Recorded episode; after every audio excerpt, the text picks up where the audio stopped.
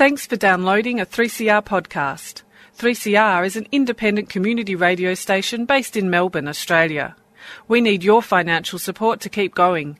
Go to www.3cr.org.au for more information and to donate online. Now stay tuned for your 3CR podcast. And a very warm welcome back to Solidarity Breakfast. A left response to the major developments in capitalism. What they trade in is not wheat.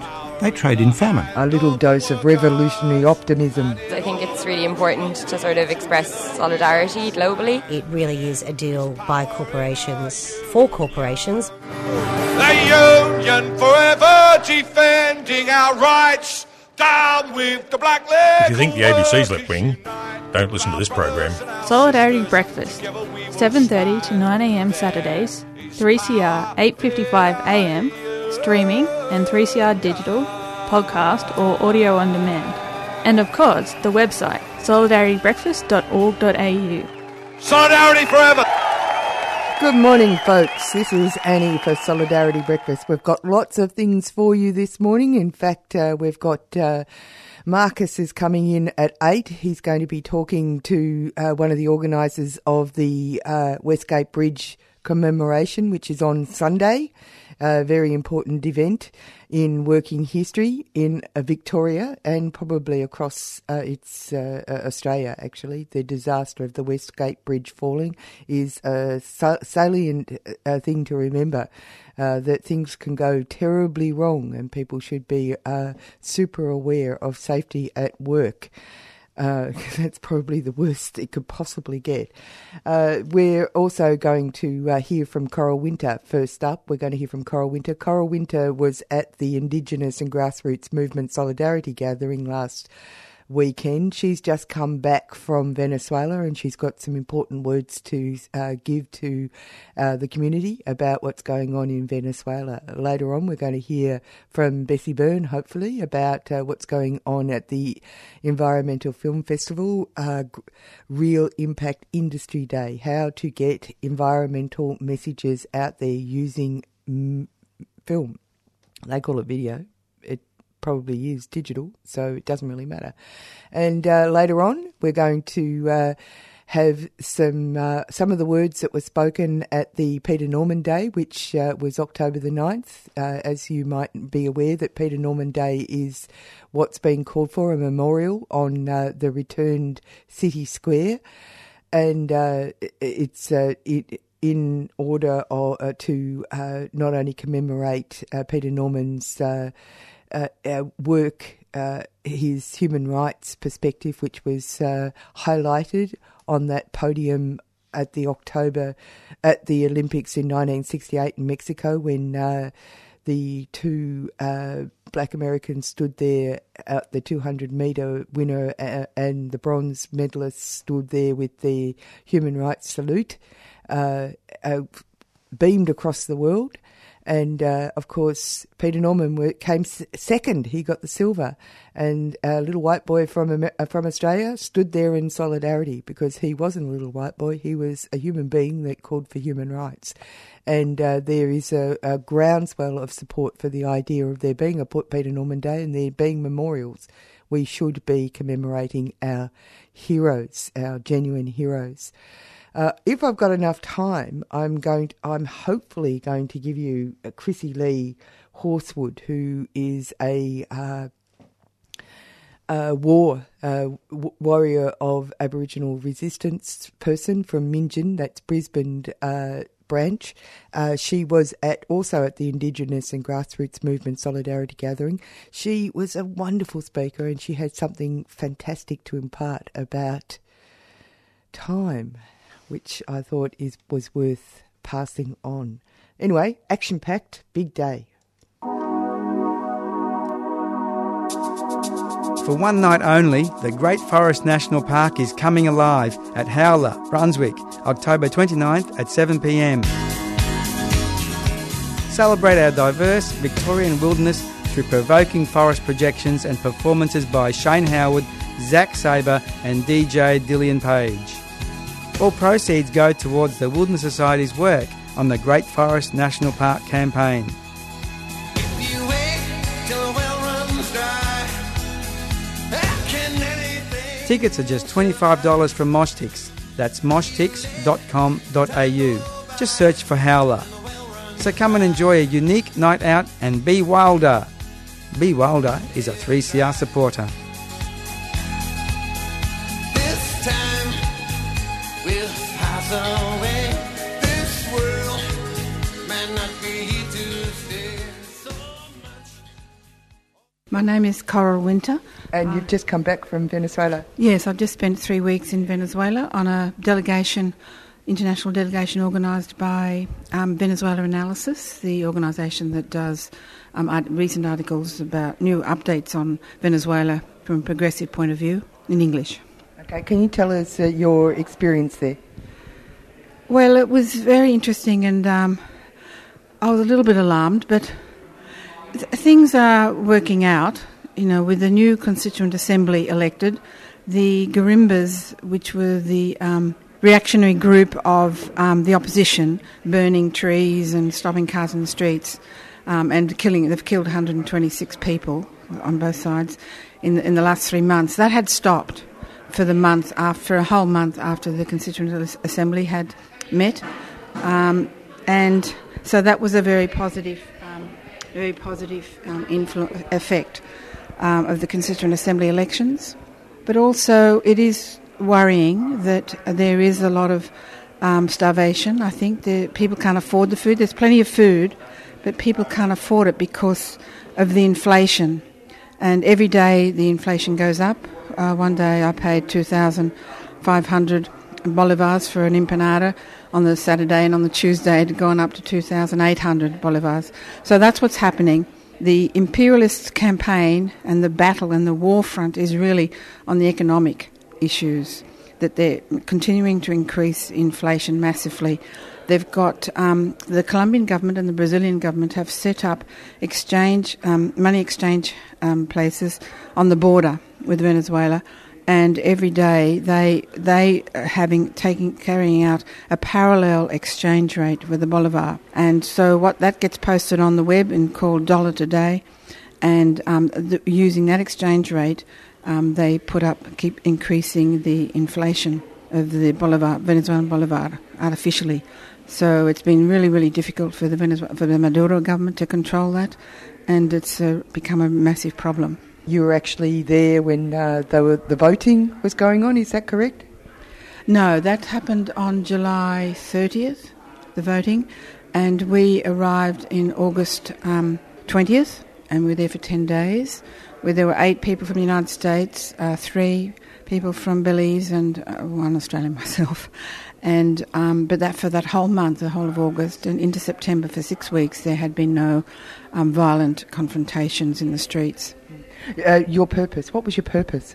Well, it was really, because I've spent a lot of time in Venezuela and I've been going back and forth, and we used to hold brigades to go to Venezuela when Chavez was still alive. Our purpose was really to find out what was happening and what was going on and what the situation was, and to report back. The inflation, the wild levels of inflation and the economic warfare that's being played out against the Venezuelan government, Maduro government. What's the Maduro government and the People's Assembly trying to do to change that situation? The first thing the Maduro government did when I was there was they handed out...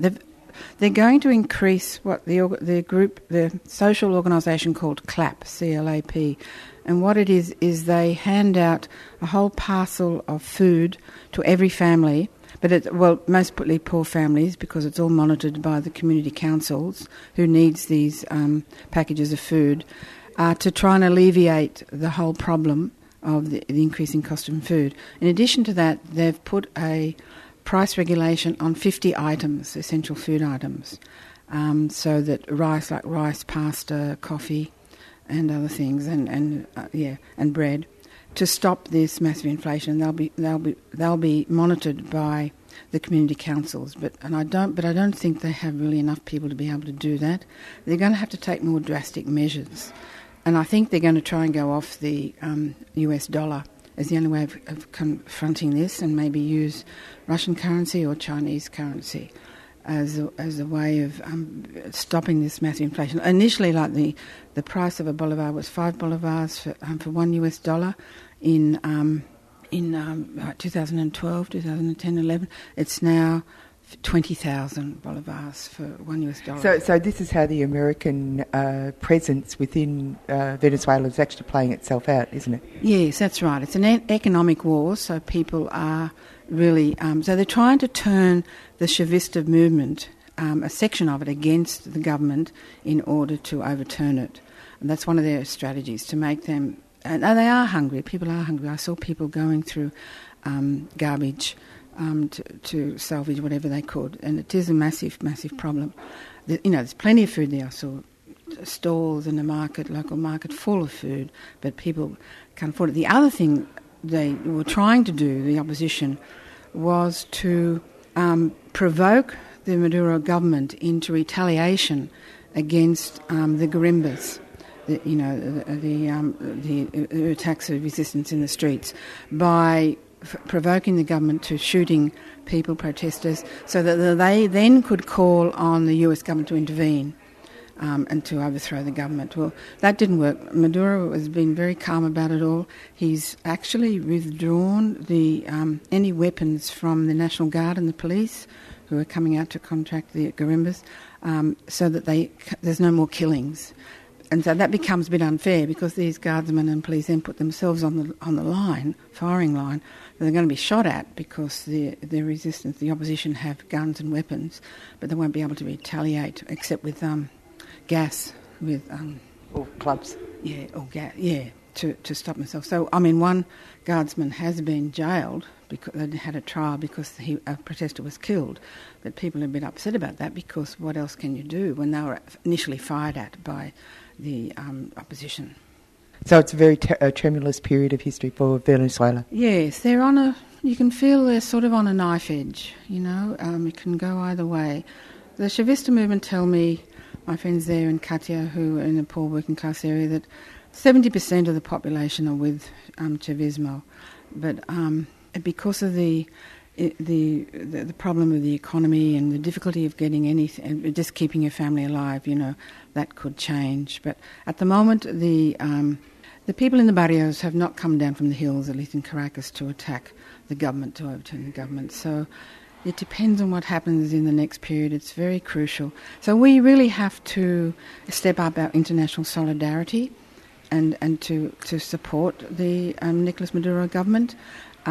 It's a lie he's a dictator. It's a lie it's undemocratic. This Constituent Assembly, they've elected 520 delegates from around the country, 300 of them based on the area and 200 based on what sort of profession or grouping, like pensioners or students or youth or other groups, to vote, vote as well. So it's totally... And this will sit for 2 years to write a new constitution.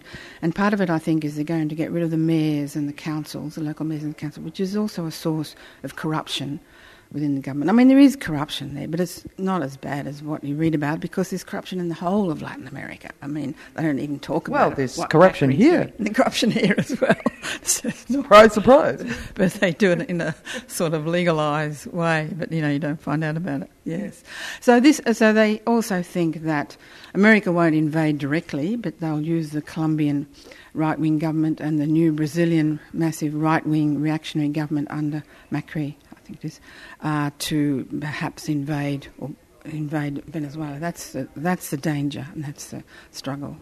Thanks very much. Thanks. Hi, I'm Aaron Patterson, and you're listening to 3CR. Come to the Union Activism and History Conference, featuring a first-hand account of BLF green bands, farm worker organising with the National Union of Workers, rebel women, a secret history of Trades Hall, campaigning for a union yes, and much more. The Union Activism and History Conference, hosted by Socialist Alternative and Red Flag Newspaper. Saturday, October the 14th at Trades Hall, Carlton. For more information and bookings, head to redflag.org.au. A 3CR supporter. Together we don't stand. There is power in our union. The state government wants to give property developers access to valuable inner-city land that is currently used for public housing. It has announced a large-scale renewal program that will involve the forced removal of tenants and the demolition of 9 housing estates across Melbourne. Thousands of new homes will be built on the estates, but the vast majority of these will be privately owned. The developers stand to make big profits by cashing in on land that should be used for public housing. There are nearly 35,000 Victorians on the public housing wait list, and there is a housing affordability crisis across most of the state. The need for thousands of new public housing homes is critical. Instead, the government wants to let developers in to build thousands of unaffordable private apartments. Join a community rally to celebrate and defend public housing this Sunday, October the 15th, 1 p.m. at Debney's Park, Mount Alexander Road, Flemington. There'll be speakers, music, kids' activities and a barbecue, organised by the Public Housing Defence Network, a 3CR supporter. And you're on Solidarity Breakfast with Annie, and we've got Bessie Byrne in the studio. G'day, Bessie. How are you? Good morning. Good, thanks. Yes, it's wonderful to have a live guest. Real Impact Industry Day. That's today, isn't it? It is. Today's the day. Yes, it's part of the Environmental Film Festival that has been running over the week, and I'll get you to explain the purpose of the Real Impact Industry Day. Mm-hmm, sure. So, yeah, this is the 8th Environmental Film Festival, and we're at ACME until next Tuesday. And as part of that this year, the team have been really supportive, and we've put on a full day of kind of industry-related activities. So starting at 11:30, we have one session starting, which is a kind of in conversation, and then the day kind of builds from there. The whole purpose of this is to actually increase, not only network people who are actually making films to promote the issues of environment, but it's to actually improve people's skills at getting those messages across, right? Yeah. So last year we ran a kind of trial inaugural forum that was kind of designed at getting everyone together to work out kind of what needed to be focused on to be able to make more high quality, especially Australian and especially feature productions. As an EFFA programmer for the last few years, EFFA is the Environmental Film Festival of Australia. It's not a swear word. We have a quota to have at least 30% Australian content, and we would love to be able to increase that quota, but it's hard to kind of even make that 30% often. Not enough films being made. Yeah, not enough films being made. And surprisingly, there's so much environmental degradation in Australia. Too many stories to be told. And there are a lot of people kind of working on things, like really passionate environmental storytellers that I feel just need a little bit of extra support to be able to turn their kind of personal project or passion project or projects they're doing with a charity into something that can have a much wider impact.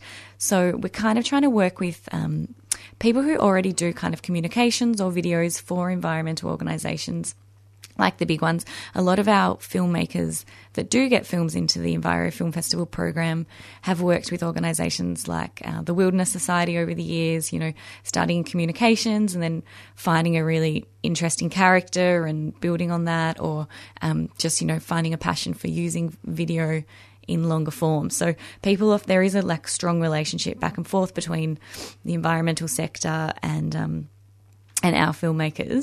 So linking is a key. Yeah, linking is success. A key.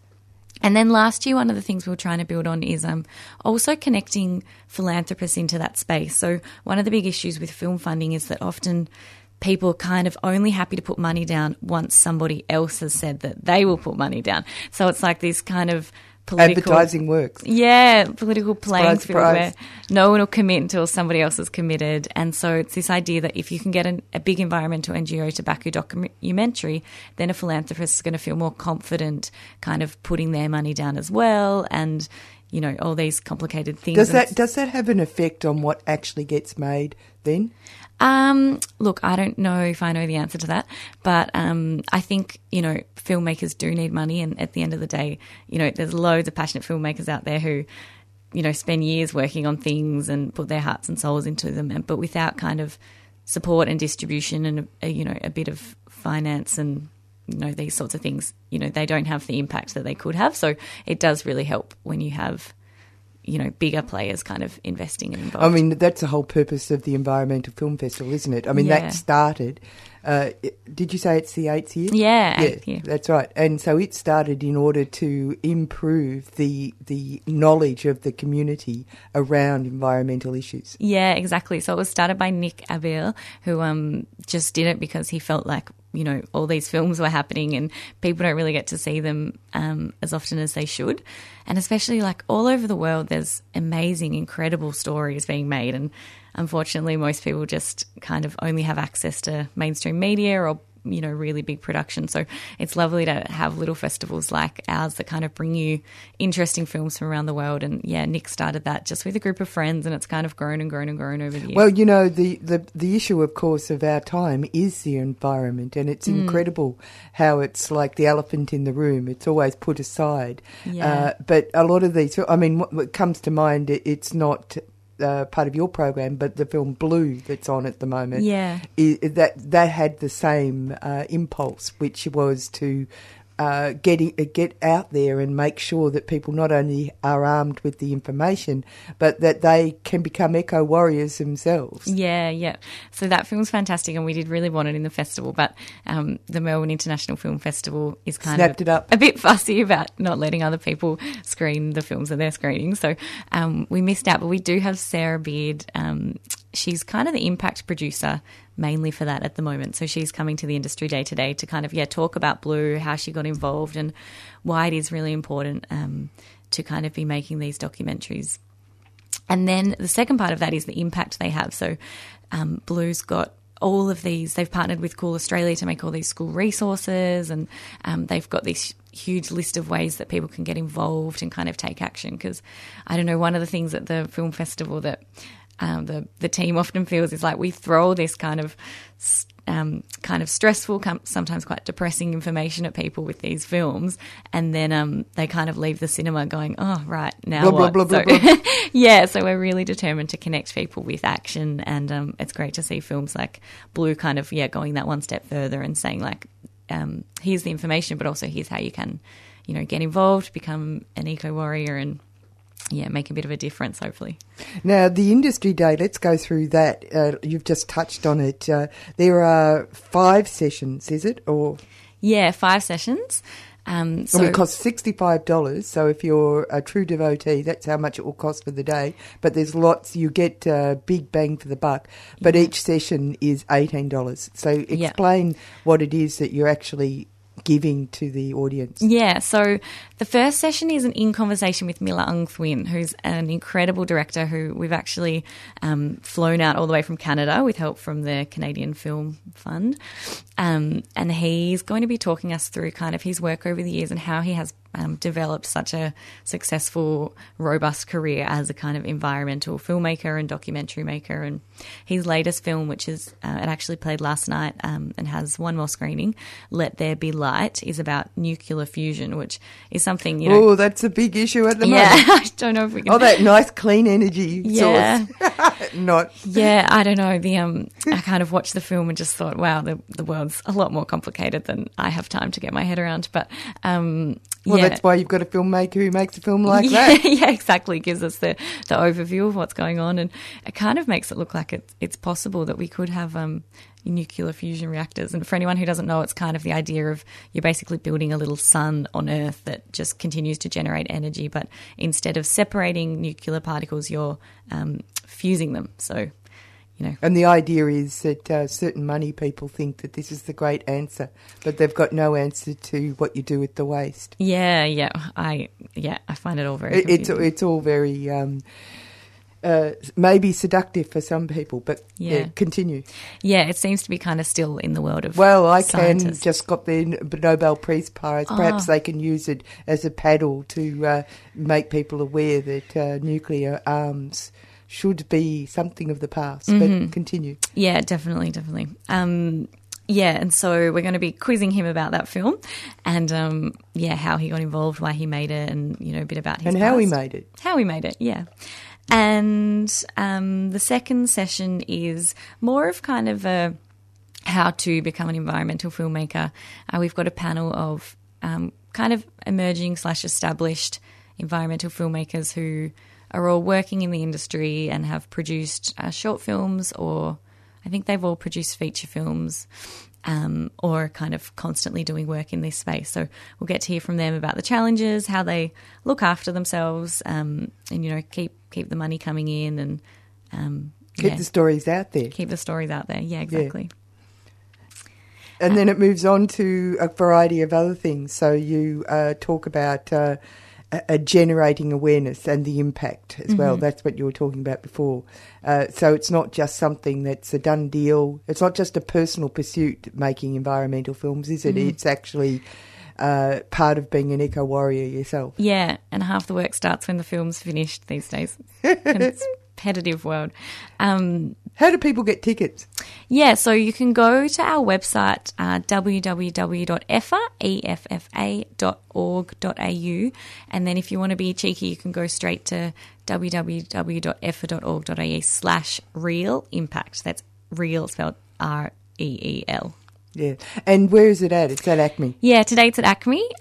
Starts at 11. Starts at 11, first session's at 11:30, and then at 5:30 we're having a little networking event to kind of wrap up, and if anyone wants to get a ticket to any of the sessions, they're invited to that networking event where you can kind of, you know, mingle with the panellists and ask a few more questions.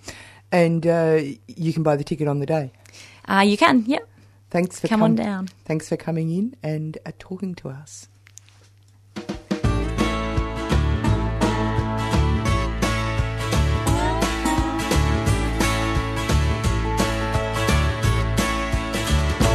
Woman better in the home with my fingers to the bone.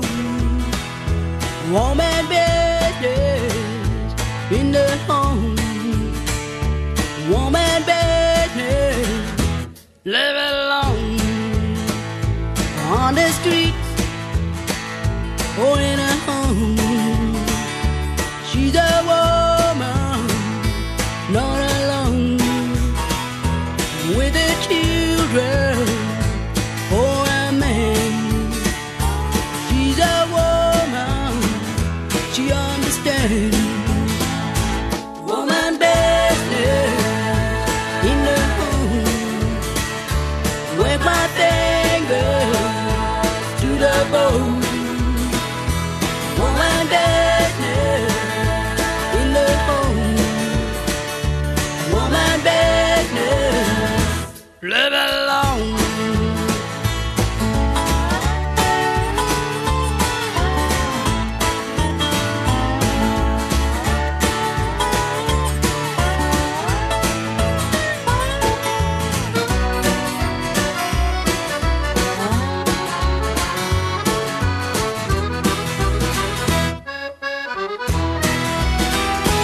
No, no, no.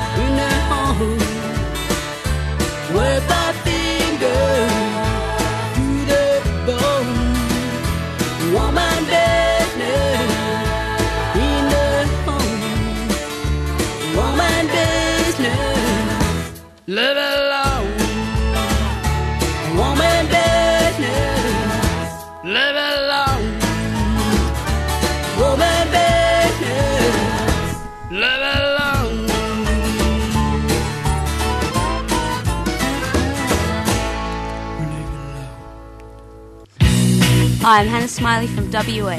When I'm in Melbourne, I listen to 3CR 855 AM Community Radio. You can listen on your digital radio or stream it live and subscribe at 3cr.org.au. Count to 10, start again. And you're on Solidarity Breakfast with Annie. And who have we got in the studio? I've got Marcus. How are you? Yeah, good, thanks, Annie. Good to be back. Yeah. And you've got something very important to discuss with Pat Preston. Yeah, we do. Tomorrow marks 47 years to the day since Australia's worst industrial accident a day. 35 young men went to work yet never arrived home. October 15, 1970, the day a span of Melbourne's Westgate Bridge, which was under construction at the time, collapsed. And this morning, Pat Preston, who's a surviving Westgate construction worker and now on the Westgate Bridge Memorial Committee, joins me on the line. Welcome to the program, Pat. Good morning, Marcus. And Pat, so this time 47 years ago, you were a construction worker on the Westgate project. What are your memories, or what do you recall about that tragic day? Oh, it was a Thursday, Marcus, a payday. Just went to work just like any other day. Didn't seem anything unusual about the day, other than a bit of a chill in the air. I was a crane operator. And just getting on towards dinner time, it was customary when on a small light mobile crane, when I was near the steel spans to drive down there and pick up a couple of the guys and run them up to the Spotty Hotel. Things were different in those days on construction. I'd parked my crane just almost alongside the steel spans, which had been put up, and looked up on the lift up, seen mate of mine, Paddy Hannaby, one of the riggers, and a couple of others, and an engineer in Miller looking down from the lift platform, and suddenly there's this very loud, well, it's hard to explain the noise. It was like a cracking and banging up above me, and looking up, see the bridge seemed to be moving. And then I realised what was happening. It started buckling and coming down, and I sort of got myself behind the rear wheels on the crane there, thinking, oh, shit, better get away from this. Whilst I was looking, one of the guys who was on the walkway to lift platform came flying down just past me. That was one, a young carpenter, apprentice carpenter, who had sort of landed in the swamp. From there, well, as you can imagine, it was a shock, and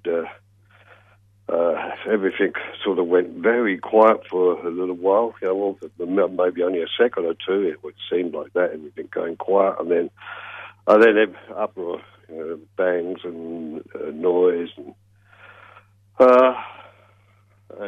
that's once you sort of get over the shock, it's in to see what you can do. And had the workers sensed there was something wrong on the project in the days prior? Most certainly. Look, it was only a couple of months before when we had a mass meeting, because we'd heard of the Milford Haven Bridge collapsing in the UK. And we had meetings, discussions about it, and we ended up with engineers coming and telling us how safe the job was we were working on, and how it was a belts and braces type technique, and we had nothing to worry about. On the a couple of just a week or so before the collapse on a Sunday, I was on a job and finish. We used to have that sort of thing in those days on construction, on the crane, helping to de-rig a crane just alongside the steel span, so we have a 1200 line crane, along with a couple of the riggers who unfortunately came down on the bridge, and one of the foremen who had gone up to take some visitors onto the top, and when he came down, was talking to him down by the lift, and he mentioned how the steel was very hot and a bit of a bluey colour on it. At the time, didn't think anything of it, but there'd been a number of meetings over the safety of the bridge. So, you know, we put sort of trust in engineers, which now I've learned you just don't trust no bastard. And how would you describe safety on the job in those days? I mean, today we have the consultation rights, the OH&S Act. Safety committees exist on work sites. That was non-existent in those days. It wasn't. Look, safety was ourselves. If we thought it was wrong, it was wrong, and we blewed about it. We had stop work meetings and discussed and the issues, and but if there was not safety as we know it now, look. What we enjoy on construction now, I guess you could say, had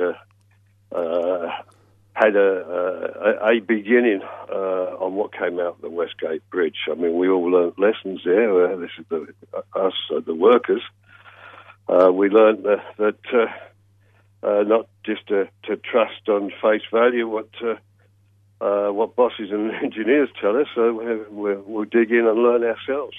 And you said it was a Thursday payday. You were planning to catch up with your mates for a drink, obviously. Oh, most certainly. We were going to go down the road and have a beer at night time. 10 to 12 on that day, everything changed. And when you look at what happened, it was a fault of engineers and bosses. And you look at the outcome of the Royal Commission.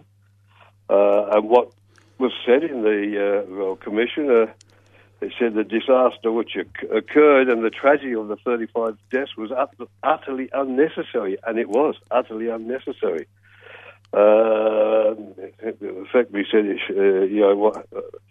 what should have been allowed, what was allowed to happen, was inexcusable, and it was. If we had have had the safety.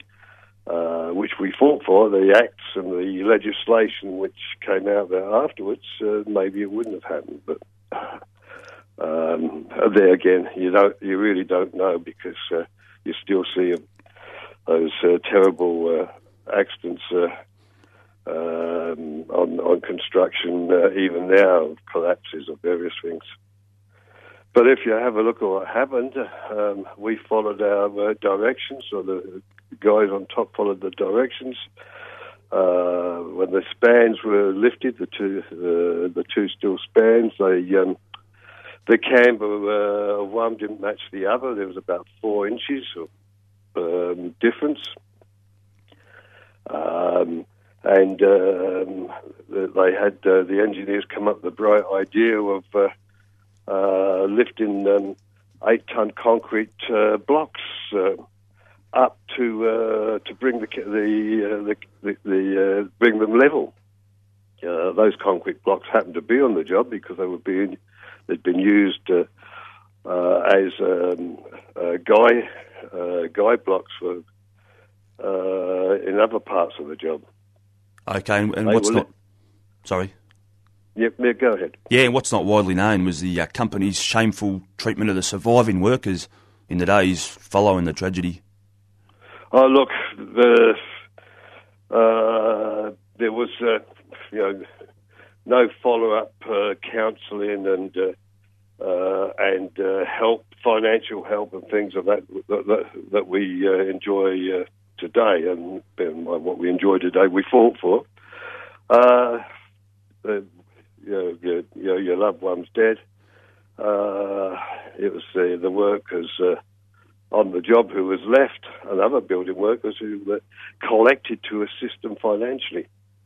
And compensation, was almost non-existent. What you got was a pittance, and you waited a long while for it. In fact, there was debates in Parliament, and workers turned up in the gallery there to see that we did. There was a proper compensation scheme coming out of it. And Pat, you went on to head the safety unit at the CFMEU. No doubt your commitment to safety was inspired out of this catastrophe. Oh, yeah. Look, I. I I guess you could say I learned lessons then. I was only a youngster, and it's 47 years ago now. But you learn lessons, and I had a big interest in safety when we returned to the job once it restarted again. We formed a safety committee on the job. There was advisors from the National Safety Council, although I must say some of their advice is a lot to, when you think about what we know now, is a lot to be desired. But yes, I got an interest in safety, and I might say it wasn't only the 33 who died on that day and the two who subsequently died in hospital, but there was also another fatality a year after we started back, and were a worker who ended up falling off the falsework or being knocked off the falsework on the east side of the river. So it's claimed many lives, and many lives of people who suffered as a consequence of the collapse, who died early in their 30s, and the materials we used, people have lost their lives due to the job, such as asbestos, being used widely to protect, supposedly to protect us, such as asbestos, gloves, gaiters, aprons for the boilermakers, lead and chromium used for the coating of the steel boxes. So there was a lot learnt from the Westgate. Okay, and tomorrow, as with each anniversary, the commemoration service will take place. I would like to give listeners the details, Pat. Yes, look, every year survivors, their families and other workers gather down at the memorial, which I might say was paid for by the workers who subsequently finished the job and erected by them. We gather around about 20 to 12 for our minute silence, 2 minute silence at 10 to 12, and then follow from that. We go down the road for a drink in the local pub. On this particular year, the CFMU training unit have put together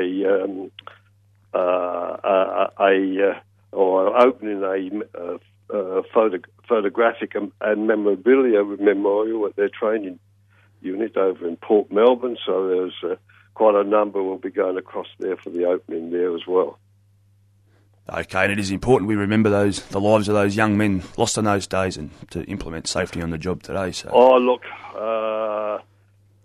35 who died and others who died afterwards. And those who subsequently finished the job fought very hard to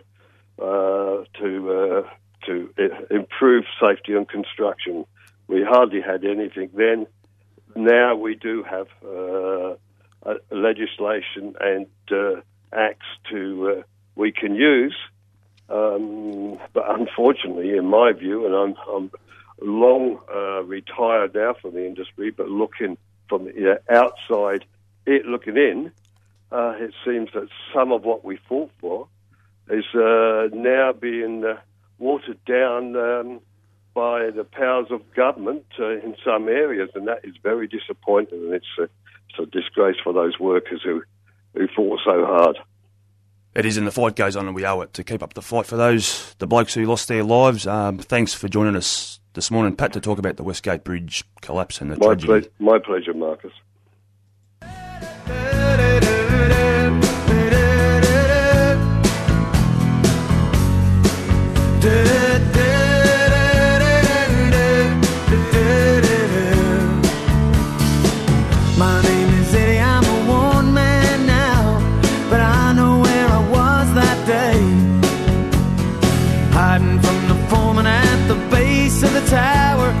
Saw the mighty bridge give way. Bolts started snapping on the western span. They sounded like machine gun fire. You should have heard her when she came down. The wind blew me over the wire. And the cold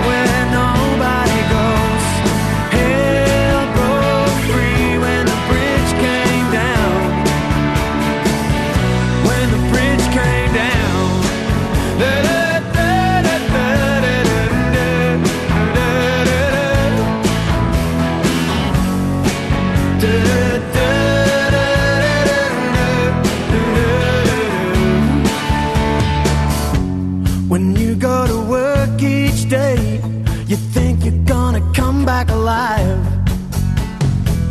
You kiss your wife and your kids goodbye when you know you're gonna play to survive.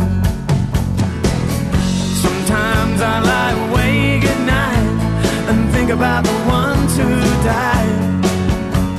The riggers and the chippies and the boilermakers, the boys who had nowhere to hide. I think about how proud we were and how we got a bad job done. You gotta trust who you're working with when the steel starts to buckle in the sun.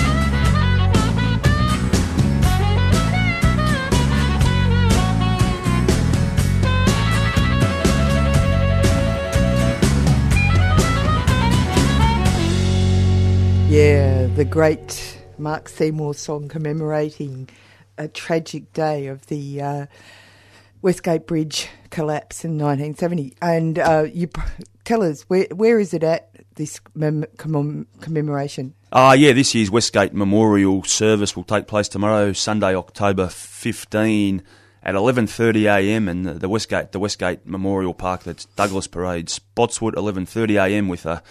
At 11:50, 10 to 12, there'll be a 2-minute silence to remember those 35 workers that were killed on the collapse that day. Thanks very much, Marcus. Great report. Thanks, Annie. 3CR is actively advocating for equality in the lead-up to the National Postal Survey on same-sex marriage. As such, we will not give airtime to the No campaign on the basis that it is prejudiced, homophobic and harmful to LGBTIQ people and our families. Our community may hold different views on marriage as an institution, yet we agree this postal survey is a political stunt designed to appease prejudiced and homophobic views. 3CR will continue to advocate for equality in all areas. At this particular time in our political climate, we need to ensure that our members, friends and colleagues know that 3CR is a safe space for all our community.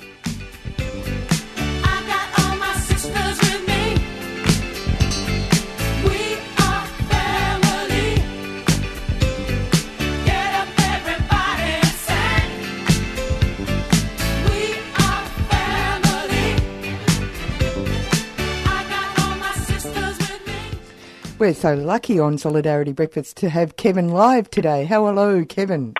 Morning, Annie. How are you? It's just thinking during that, anyone of my generation who was around, I think, remembers exactly what they were doing that day. And it's just I was out on a job with a journo. Well, I was out on a job as a journo with a photographer, and he got a call. This is working for Murdoch at the time. Called to get to the Westgate Bridge. There'd been a catastrophe, and he took off, and it's like it was yesterday, yeah. Okay. Terrible. Just on that, of course, just as a reflection, today, on today's laws, if the workers took action about that safety problem, they'd get fined millions. That's right. But after it happened, the boss would get slapped on the wrist. So that's right. The laws are good, aren't they? Yes. Let's get going. A weak solidarity brekkie team listener when the government finally listened to its energy policy expert, former Big Supremo, tidy a bit more for the bosses, and abandoned a clean energy target, because it doesn't need a clean energy target, because clean energy is hurting dirty energy. And so what we need and now have is a new environmentally responsible dirty energy target, to be known as DET, debt. But the Minister for Fossils and caving into tiny Josh Friedem icebergs assured us the debt won't have to be paid by the dirty energy boardroom men in suits, and the few women in suits. So who will pay the debt, Josh? Well, technically, today's younger generation, but again, the dirty energy boardroom men in suits and the few women in suits assure us by the time the younger generations have to meet the debt, science will have found a solution. It always does, they tell us. And indeed, they hope to provide that scientific solution for an appropriate return, of course. So you believe in science. The science is clearly inconclusive. Tiny exuded logic during a speech to the Flat Earth Society, pointing out the science was not only clearly inconclusive, but had been proven to be false. Climate change is crap. Climate change is crap. But Tiny, when you were Big Supremo, you changed your mind. You said you believed in anthropogenic climate change. Did you lie to us all? I object to that slur. Object to that slur. I simply said something I didn't believe. Said something I didn't believe. So Tiny told the Flat Earth Society there is no such thing as climate change, and here's where the logic ran riot. And climate change could be a good thing. Old people won't freeze to death. Old people won't freeze to death. That's the climate change that isn't climate change, that's crap. The same. Good climate change, good crap, that isn't climate change crap, that isn't climate change. And if we reckon Tiny's logic is impeccable, his biggest supporter, the Lord Rupert of Wapping usual suspect columnist, said the fact that all these people attacked Tiny proved what Tiny said was correct, because in attacking him, they exposed that they couldn't rebut his arguments. And no, listener, I've got no idea either, but we are dealing with Tiny and bolt through the head. Although, personally, I find this encouraging, because if people attacking my views proves my views are correct, I've never been wrong in my life. Then again, I don't need Lord Rupert's logic run riot columnist to know that. On logic and common sense, both were right up front as the federal court ruled slashing wages is the law. The fact that there were negative impacts on the living standards and needs of the low-paid did not prevail. Their honours, who thankfully faced no risk of a cut to their own substantial salaries, judged. There were other considerations, like looking after the interests of caring employers. Obviously, if we transfer wealth from the low-paid to the filthy rich, that wealth will trickle down to the low-paid, providing a sensible win-win solution. Using, their honours laughed, because they are great wits, the word wealth very loosely when it comes to the low-paid. Note, lower than low-paid workers are not proper people like their honours and the caring employers whose interests they upheld, but a general blob, the low-paid. Sadly, the evil unions are still so complaining they are now contemplating taking the matter to the High Court, where their honours are odds-on to have the interests of the low-paid at heart, front and centre. Shopping the workers' union boss, a good union boss, Gerard Dwyer, our members so poor, said the decision was devastating for those members. In terms of devastation for our members, it's right up there with the deals we strike with their caring employers. And the caring employers, through the Chamber of Profits, said it was time the evil unions and the shopping the workers' good union accepted the umpire's decision. Their spokesperson, James P. on you sons, obviously not a Collingwood supporter, accepted the umpire's decision and stopped their campaign of disinformation. disinformation. They're misinforming people that slashing wages for the low-paid will hurt the low-paid. Would we have fought and lobbied and cried poor for years to slash wages if we thought for one moment it would hurt our workers whom we so care about? Yeah, good point, but one argument I can't quite grasp, revealing yet again my lack of comprehension of the greatest little economic order of them all. See, what the evil unions don't comprehend, Peon Yu Sun explained, was caring employers could now open longer or open at all and employ more of the low-paid. But here's my dilemma. The slashing of wages was because the caring employers couldn't afford to employ the low-paid at the high-low pay they were receiving. So if slashing wages means they can a little more easily afford to pay them, where will the money come from to employ more low-paid or open longer? Then they'll be paying even more than they paid pre-wage slashing. There must be a simple answer. Back in the High Court, their honours were hearing pleas for leniency by all these aliens who have stuck into our Parliament, presumably begging not to be sent to Manus or Nauru or Christmas Island or some other holiday resort at government expense, with Hayseed and Sheepshit Party Supremo and Deputy Big Supremo Barnacle's legal team pointing out he is ignorant. And if that is a reasonable defence, Barnacle is a walk-up start. Let's hope no one is so ungracious to point out that when it was just two Greens resigning, Malcolm and Barnacle put their immutable legal opinion that ignorance was no defence. They had no choice but to resign. But there must have been a change of law, because within days, ignorance became the defence, and they had no choice but not to resign. Mentioned last week, the True Blue Aussie Capitalist Review annual Power Edition, devoting so much more to the puppets than the puppeteers. Malcolm, the most powerful person in the country, for instance. Come on, convince Tiny of that. In fact, convince anybody. How they'll wish we'd swallowed that one. Yet the real power wasn't addressed until page 87, where the corporate puppeteers were listed. Well, Wednesday night, the Spencer Street, no longer Spencer Street, Fairfax board held a celebratory dinner at one of Sydney's most exclusive restaurants for a list of power celebrities, the cream of the corporate puppeteers and self-important hangers-on people like former socialist Hermes Gracious Majesty's Land Supremo Anna Blight on Workers, who is now an apologist for the big four banks, and if any group needed an apologist.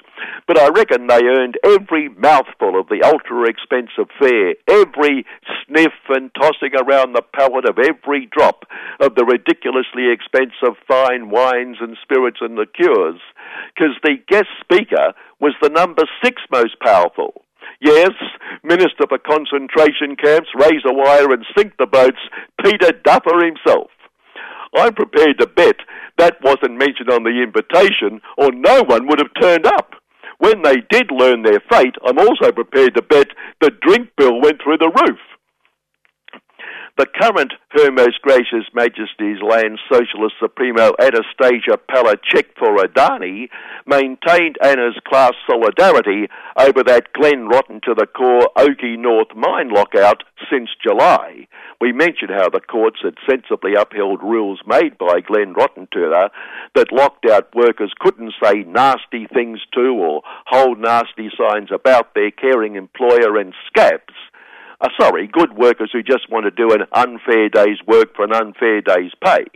Well, Anastasia joined the battle this week. A socialist big supremo ordering the company to negotiate seriously rather than lock its workers out, I hear you say. Not quite. She attacked the evil union and locked out workers for abusing management and good workers, for using cruel terms like scab. The company will doubtless make a rule the locked out must pat the scabs on the back, escort them in and thank them, which their courts will uphold. Their courts? The totally neutral courts.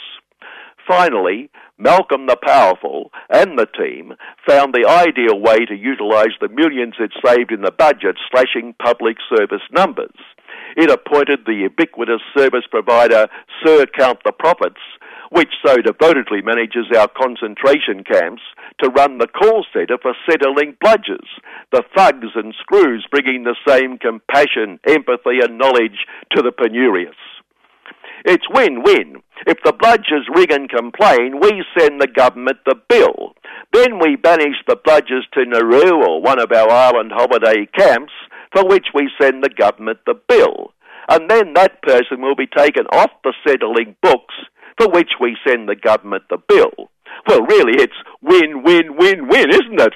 And then if they get ill, thanks to our care, we treat them with a painkiller, aspirin or something, and send the government the bill. And if that leads to suicide or natural, unnatural death, we send the government the bill. And then we also sue the government for failing in its duty of care. But they're in your care. All they did was ring up to ask why their payment hadn't arrived. Now they're dead. Care on behalf of the government, because we're so efficient at what we do, which is sending the government the bill. It's win, win, win, win, win. Well, that'll teach people for bludging on welfare. Good morning. Hi, I'm Aaron Patterson, and you're listening to 3CR. Yes, you are. You're on Solidarity Breakfast with Annie, and as promised, we've got a Peter Norman Day, where was celebrated on October the 9th outside the Melbourne Town Hall. The call is for a memorial, permanent memorial for Peter Norman on the City Square site when it comes back to public use. Of course, Peter Norman is the silver medalist for 200 metres at the 1968 Mexico Olympics, and it was on that podium to the winner, the gold medalist and the bronze medalist, both African Americans, stood there barefooted in solidarity with the poor, and did the human rights salute. And Peter Norman stood there in solidarity with them on that day. And it's his human rights action that is being commemorated. Now, there was quite a bigger gathering than last year around this issue on October the 9th outside Melbourne Town Hall. I'm only going to play an excerpt of the day. Over the summer period, we're going to hear more of the speakers. Tune in during the summer period. There are a lot of speakers that aren't here. Father Bob came out, Ezekiel Ox, Les Thomas, Sue Bolton, and poet Benjamin Saunders, poet IQ, but some of the other people are represented in this this piece that I've put together. But as I said, we're going to have more of it over the summer period. Today's Peter Norman Day. October 9th is marked this way. The USTFA decreed it to be so. It's not just what he did on the track, but how he never turned his back. So settle in, sit back, it's a story you should know. Well, there's a bit of a confusion whether the salute was a black power salute or a human rights salute. The actual protest was the Olympic Project for Human Rights, and we had used the term black power salute, but we've been contacted by a number of people who told us that it was a human rights salute. It was much more inclusive. So at the last committee meeting last week, we changed our literature from black power salute to human rights salute. And you wrote a biography on Peter, yes. And what's your name? Damien Johnston. Yeah. Okay. And the book's called A Race to Remember. I can show you a copy in a minute. Yeah. Yeah. So why did you think that it was important to write? I grew up in the bush up in Heathcote, and I used to write to a lot of singers and athletes and what have you. And I wrote to Peter before the Olympics, wishing him all the very best, and much to my surprise, he was going up to Bendigo to speak at a youth Christian group and he and his first wife, Ruth, they called into Heathcote to meet me and my family. And I can show you a photo if you want to prove that it was me. What a nice fellow. Yeah, a very nice fellow, yeah. No, he's a wonderful person, yeah. And so you decided after all this controversy that it was important to actually bear witness to his character? Oh, absolutely, yeah. Yeah, look, Peter wasn't perfect, but who is perfect?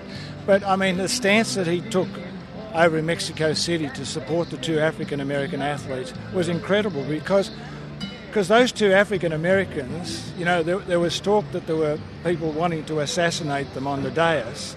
And so if they were going to assassinate those two guys, then Peter could very well have been hit by a bullet. So it took a lot of guts to do that.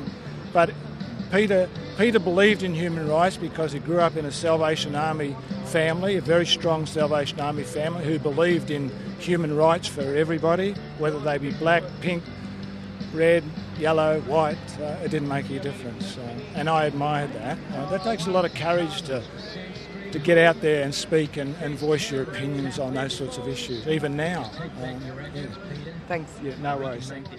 My name's Darren Hillsley, and I came down here a few years ago, and I think even at my late 30s, I was probably the youngest person here. So, yeah, I just really wanted to help sort of bring a younger generation, or the awareness to a younger generation. And so I run a Facebook page for the Peter Norman Day, and I've just sort of collated a lot of media interviews and television segments from all around the world that sort of go, you know, I guess check this story out, you know, and they find it fascinating. And so I just keep posting all these stories and just keep saying, you know, it's not from Australia, you know, this is from Italy and this is from America. And do you get responses? Yeah, I get like journalists from Holland, and so many people all over the world seem to be interested in it. But then also, do you find it interesting that in Australia they're not that interested? That's fine. Yeah, I just want to, like, at least at the very least, keep posting all these articles from around the world, so at least Australia can keep digging themselves into a hole and, you know, just going, surely we better do something. And but on the other side, I get like parents from Sydney whose daughter has chosen Peter Norman as a grade 5 school project, and you know, guys from out in the suburbs with tattoos of Peter Norman, and a guy who's written a song. So yeah, it's just been this sort of connection point for a lot more people to share about their passion for this cause, and to also give them a tool to share it with their friends as well. Thanks. So you're his granddaughter? Yeah, I am. So we're here to support the committee. Yeah. So is this the first time you've come? Yeah, this is the first time I've come out and seen this, so it's pretty cool. Yeah? Yeah. Are you surprised that there's people who are prepared to want to mark a Peter Norman Day? We've been following it a little bit and seeing that people have been wanting to come out, so I'm not super surprised that there's lots of people here, but it's a nice turnout. Yeah. Did you know him at all? A little bit. I didn't get to see him a lot because I was still very young, but I knew about him. Yeah. It's very nice, isn't it? And you're also his granddaughter? Yeah, I am. Yeah. So you're happy to be here today? Yeah, I'm really happy that we got to come down, so yeah, it's really good. Thanks for talking to me. I was Peter Norman's first wife, Ruth. Oh, right. Ruth. So this was in my time with Peter Norman. So looking at that, recalling today, you know, almost 50 years ago. So at that stage, Sandy, this young lady over here, that's our second daughter. She wasn't born in that time, but our eldest daughter was born. She was about 21 months old when Peter ran in Mexico in 1968. Yeah, we were all very young in those days, didn't really know a lot about what was happening, you know, with civil rights and all the issues in America in that time. But I've come down today because, well, we all live in the same community, my daughters and children and grandchildren, so we've come down today to just stand with him. And it's quite interesting that almost 50 years on that there's a whole sort of swell again for standing up for what you believe in. And when I go into schools to speak up in Echuca where we live, I talk about Peter and standing up for your fellow man, you know, no matter what race or colour or whatever creed, but stand up and for your fellow man. So this is what it is today. I'll stand with you for human rights. So, yeah, a quiet, you know, time. No words were spoken on that time, and just those few seconds, isn't it, in history that is, yeah, still continuing to be heard today. And so we're telling the next generations and next generations. Yeah, don't be afraid to stand up, even though there were consequences, of course.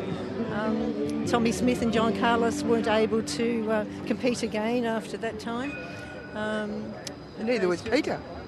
He did. He ran. He did do running. He was actually went to Edinburgh for the Commonwealth Games in 1970, and at that time Sandy was born here in Melbourne while he was competing for Australia in 1970. So, but after that, yeah, things got a bit tough, and yeah. But yeah, he stood up for what he believed in, and that's what we need to do: stand together. Yeah. What was it like at the time? You know, like you said, it was a couple of seconds, really, which actually had a sort of huge effect on. Yes. There was a big reaction. Yeah. Well, it's flashed around the world, of course. And what happened with the gloves? Tommy Smith and John Carlos each had a pair of gloves just to stand there with their hands up like this. But as they came out to the dais, John Carlos had left one pair of gloves in the rooms. So Peter said to them, well, you know, Tommy, you wear one on the right hand. John Carlos, you wear one on the left. So that's how that image came. And the badge that Peter's wearing, that human rights badge, as they were walking out to the dais, there was a guy just standing in the rooms, and he said, oh, excuse me, can I have your badge? And took it on, so, yeah. But our upbringing was through the Salvation Army, you know, social justice and looking out for your fellow man all of those years. So it didn't surprise me, really, that Peter would stand with them and, yeah. So. Can I ask you why you've come today? I'm a member of the committee. Okay, and what brought you to that committee? I've known about Peter Norman. I'm from England, but I've known about Peter Norman for about 30 years because a friend of mine is the son of Tommy Smith.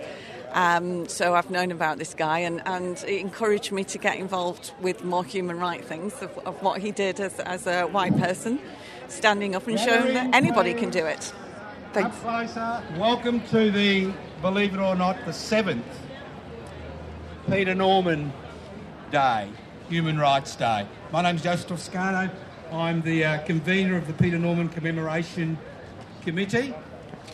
Before we start, on behalf of the Peter Norman Commemoration Committee, I'd like to acknowledge that we are standing on the traditional lands of the Wurundjeri, part of the Kulin Nation, the group, the Aboriginal groups that own the land on which the City of Melbourne is now established. I'd also like to acknowledge they never ceded their sovereign rights to this land, and they are seeking to acquire those sovereign rights. I'd also like to pay our respects to their elders past, present and future. Now, I've got a long list of guest speakers and a long list of apologies. But first of all, I'd like to thank all the members of the Peter Norman Commemoration Committee. So it'll be their hard work which will see the two aims of the Peter Norman Commemoration Committee come to fruition. The first one is holding a commemoration in Melbourne, and we've been doing that since 2011. Next year will be the 50th anniversary of that significant event, and for the 50th anniversary we hope to have 2 days set aside, the 9th of October, Peter Norman Day, and the 16th of October, the day in which Peter Norman was involved in that courageous action. But that's the job of the Peter Norman Commemoration Committee. But I'd also like to acknowledge the presence of Peter's family here today, and I think it's a great gathering of the clans. Now, I'd like to, first of all, ask Sandy to come up and speak and tell us about why this day is so important to the family and to the people of Australia. I'm Sandy Cardrey, and welcome everyone else on behalf of our family. My sister Janita and I read a poem 11 years ago today at Dad's funeral. You may have heard it before, and I would like to read it to you. It's called The Dash by Linda Ellis. It goes, I read of a man who stood to speak at the funeral of a friend. He referred to the dates of his tombstone from the beginning to the end. He noted that first came the date of his birth and spoke the following date with tears. But he said what mattered most of all was the dash between those years. For that dash represented all the time that he spent alive on earth. And now only those who loved him know what that little line is worth. For it matters not how much we own, the cars, the house, the cash. What matters how we live and love and how we spend our dash. My dad, Peter Norman, lived his dash by recognising that we live in a global village, where injustices occurring in his country in 1968 were similarly occurring in other countries too. He said to John and Tommy, "I will stand with you." And he did for the rest of his life, because he believed in human rights, that we are all born equal and we should be treated equally. It's time to accept our differences, respect each other and grow a harmonious global village. I know that Dad would have loved for that to have happened in his lifetime. Thanks for listening, everyone. Thank you. Look, I'd like to call on Melbourne City Councillor Jackie Watts to say a few words. Thank you, Joe, and welcome everybody today. I want to make it clear that I speak on behalf of myself and not my council. I know that the Lord Mayor has been in contact with Joe and outlined the process for formalising the commemoration, and we badly need it, don't we? We need every reminder. We need every reminder that we stand for social justice and equality. So what a great guy this was, wasn't it? To stand up and express his solidarity at this point in time. And remember what the world was doing at that point. This has been a struggle that was going on, assassinations that occurred. This guy showed real courage, and what a pity his own country didn't recognise that courage until so recently. So I add my voice to yours, and I certainly will be working in any which way I can to make sure this man's efforts and the efforts of those who are interested in improving our society by creating equality continue. Thank you. Thank you. Look, I'll just read out the first paragraph, or the first sentence of the letter from Robert Doyle, the Lord Mayor. Thank you for your letter requesting that Council opens a dialogue with the Peter Norman Commemoration Committee about memorialising Peter Norman, a Melburnian and our greatest 200-metre runner. He played an inspirational role in what was a defining moment in Australia's sporting history. So we have the dialogue. We'll be opening that dialogue in the next week or two. We have a pathway by which to work. It'll take some time, but I'm quite confident that we will have something in Melbourne City Square when the redevelopment's finished. Hi, I'm Aaron Patterson, and you're listening to 3CR. Yes, you're on Solidarity Breakfast with Annie, and as I said, that's only a snippet of what happened on the Peter Norman Memorial Day. During the summer season, we're going to have more of the material with people's speeches, and they were all really heartfelt, so it's really worth listening to what people had to say in support of having a permanent memorial for human rights, commemorating Peter Norman's stance at the 68 Olympics. And I'm not going to rabbit on, because I really want you to hear Christy Lee Horswood, who spoke at the Indigenous and Grassroots Movement Solidarity Gathering. She's a First Nations person from the Meanjin Warriors of Aboriginal Resistance. That's Meanjin, as in Queensland, Brisbane. Can you tell me who you are? Absolutely. My name's Christy Lee Horswood. Oh, no, that's the wrong bit. Yamagara. Yamagara is the formal welcome in the language of Gamilaraay. So when we're addressing more than one people in an organised setting such as this, Yamagara. I am a Gamilaraay woman. Gamilaraay territory is the bottom half of Queensland and the northern part of New South Wales. I'm 37 years old and also a member of the Stolen Generation. I was taken from my biological mother at birth by what we call a fundamentalist Christian organization, the Salvation Army. So as part of the colonization from 1788 until today, there has been a government agenda throughout the colonial project to assimilate Aboriginal people into a white Christian paradigm.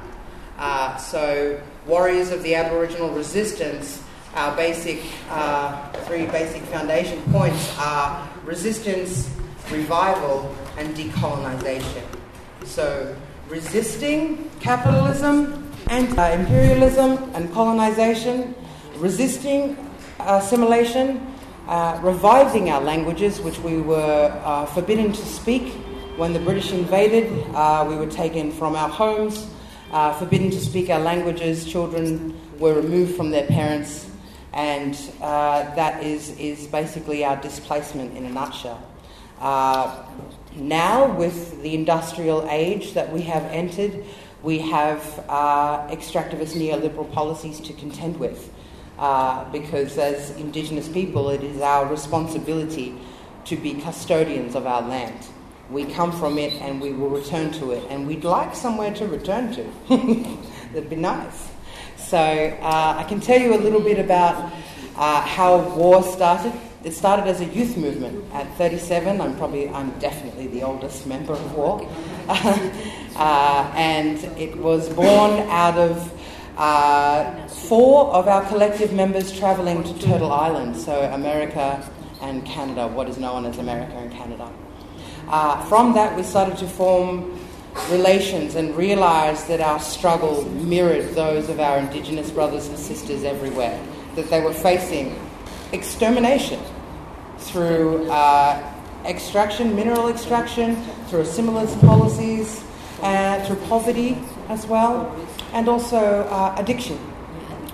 So, you know, in terms of where we are now as a collective, in Queensland and, which is Meanjin, just so you know, the Aboriginal word for Brisbane is Meanjin, Nam for Melbourne, so we have two chapters. And for this panel to discuss whether or not it is possible for us as Indigenous people to work with solidarity groups, I can say yes. Yes, it is possible. Is it difficult? Yes. Yes, it is. Less so when we are thrown into the situation of forming alliances with environmental-based organisations, okay? Because the question here for Aboriginal people is not the same as it is for the black woman and the black man in America. They fight for equality, we fight for sovereignty. Right? For self-determination and for autonomy. So, for example, in Gamilaraay, and I spoke briefly about this yesterday, we converged on Gamilaraay to protest and denounce coal seam gas, right? So CSG, okay? And that's CSG wells have sprung up all throughout Queensland and New South Wales. It's incredibly damaging. There's a real threat that the Great Artesian Basin, which is under Gamilaraay, will be poisoned by CSG runoff. Now, that Artesian Basin is responsible for 2 million people receiving water and water for their agriculture, for their crops, for their animals, for life. Water is life. So when we converged on Gamilaraay country, the various networks that were active were pastoralists, settlers. Okay, so the government has told them that they own the topsoil of their land.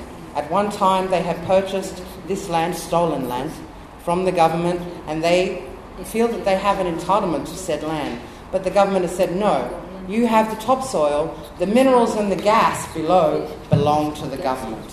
Okay, so that organisation, there's a couple there, Lock the Gate, and Frontline Action Against Coal.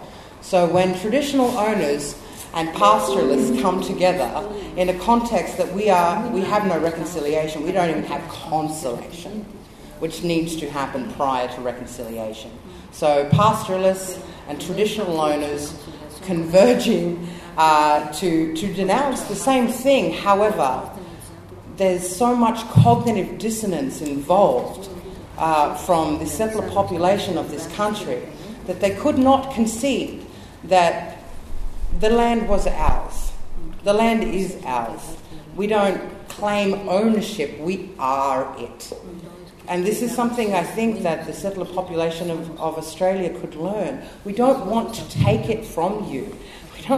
We don't want to see you homeless or impoverished like we have been. We would like you to acknowledge that the land and us are the same thing. So if you are fighting for the preservation of land and future, you're also fighting for us. And maybe that's something that the settler population doesn't understand necessarily, especially in the context of Gamilaraay. So it was a contentious time because it was our traditional lands. We wanted to welcome and dance and perform ceremony and give the conglomeration there our blessing to move forward, for their voices to be heard by our ancestors and to be treated safely and to be respected while they're on our country. But we had to fight for the right to welcome pastoralists who illegally occupy our lands to our lands. So you can see the irony there. I don't really have to spell it out. It's pretty obvious. So there is struggle within struggle. I think that's all pretty clear too, especially in environmental spaces where we are coming forward with a cultural belief that we are traditional custodians of the land and it's our responsibility to care for it. We don't want to own it. We don't own it. That is a capitalist concept. It is not a part of our culture and not part of our identity. So in terms of solidarity and the productivity that can be garnered, there are difficulties and struggle within struggle, but as all of my brothers and sisters who have spoken over the 2 days have strived to do, is to present you with the reality, but also the positive aspects, because that's why we all still persevere. That's why we're all still here, because we do have success. We do have victories. There are respectful collaborations between various networks. And I speak particularly of my opportunity to visit the Mapuche on their traditional lands as a member of WAR, and being incredibly envious of the autonomy and the self-determination and terrified by the militarisation. So it was our collective organising and our solidarity and our constant communication and support of one another that made that trip successful. And I'm sure other speakers will talk more about that exchange. But it was so valuable because we were Indigenous and non-Indigenous within that delegation. So there were people from popular political movements, from Colombia and from Brazil as well, so familiar and so supportive of the Indigenous struggle in their own context that they gave automatic compassion and support to ours. It was also very productive to dispel or debunk the myth of Australia as being perfect. Because this is, you talked a lot, brother, about what the media can do, what the media can convince you of, the picture it can paint, that we're some sort of egalitarian utopian society. And we're not. Democracy here is not even democracy, it's a corporatocracy. I'm afraid I have to leave it there, and because we've come to the end of the program. Coming up next is Asia Pacific Currents. You should remember that name, Christy Lee Horswood. She's quite a remarkable person. We're going to go out with a bit of Frank Yammer.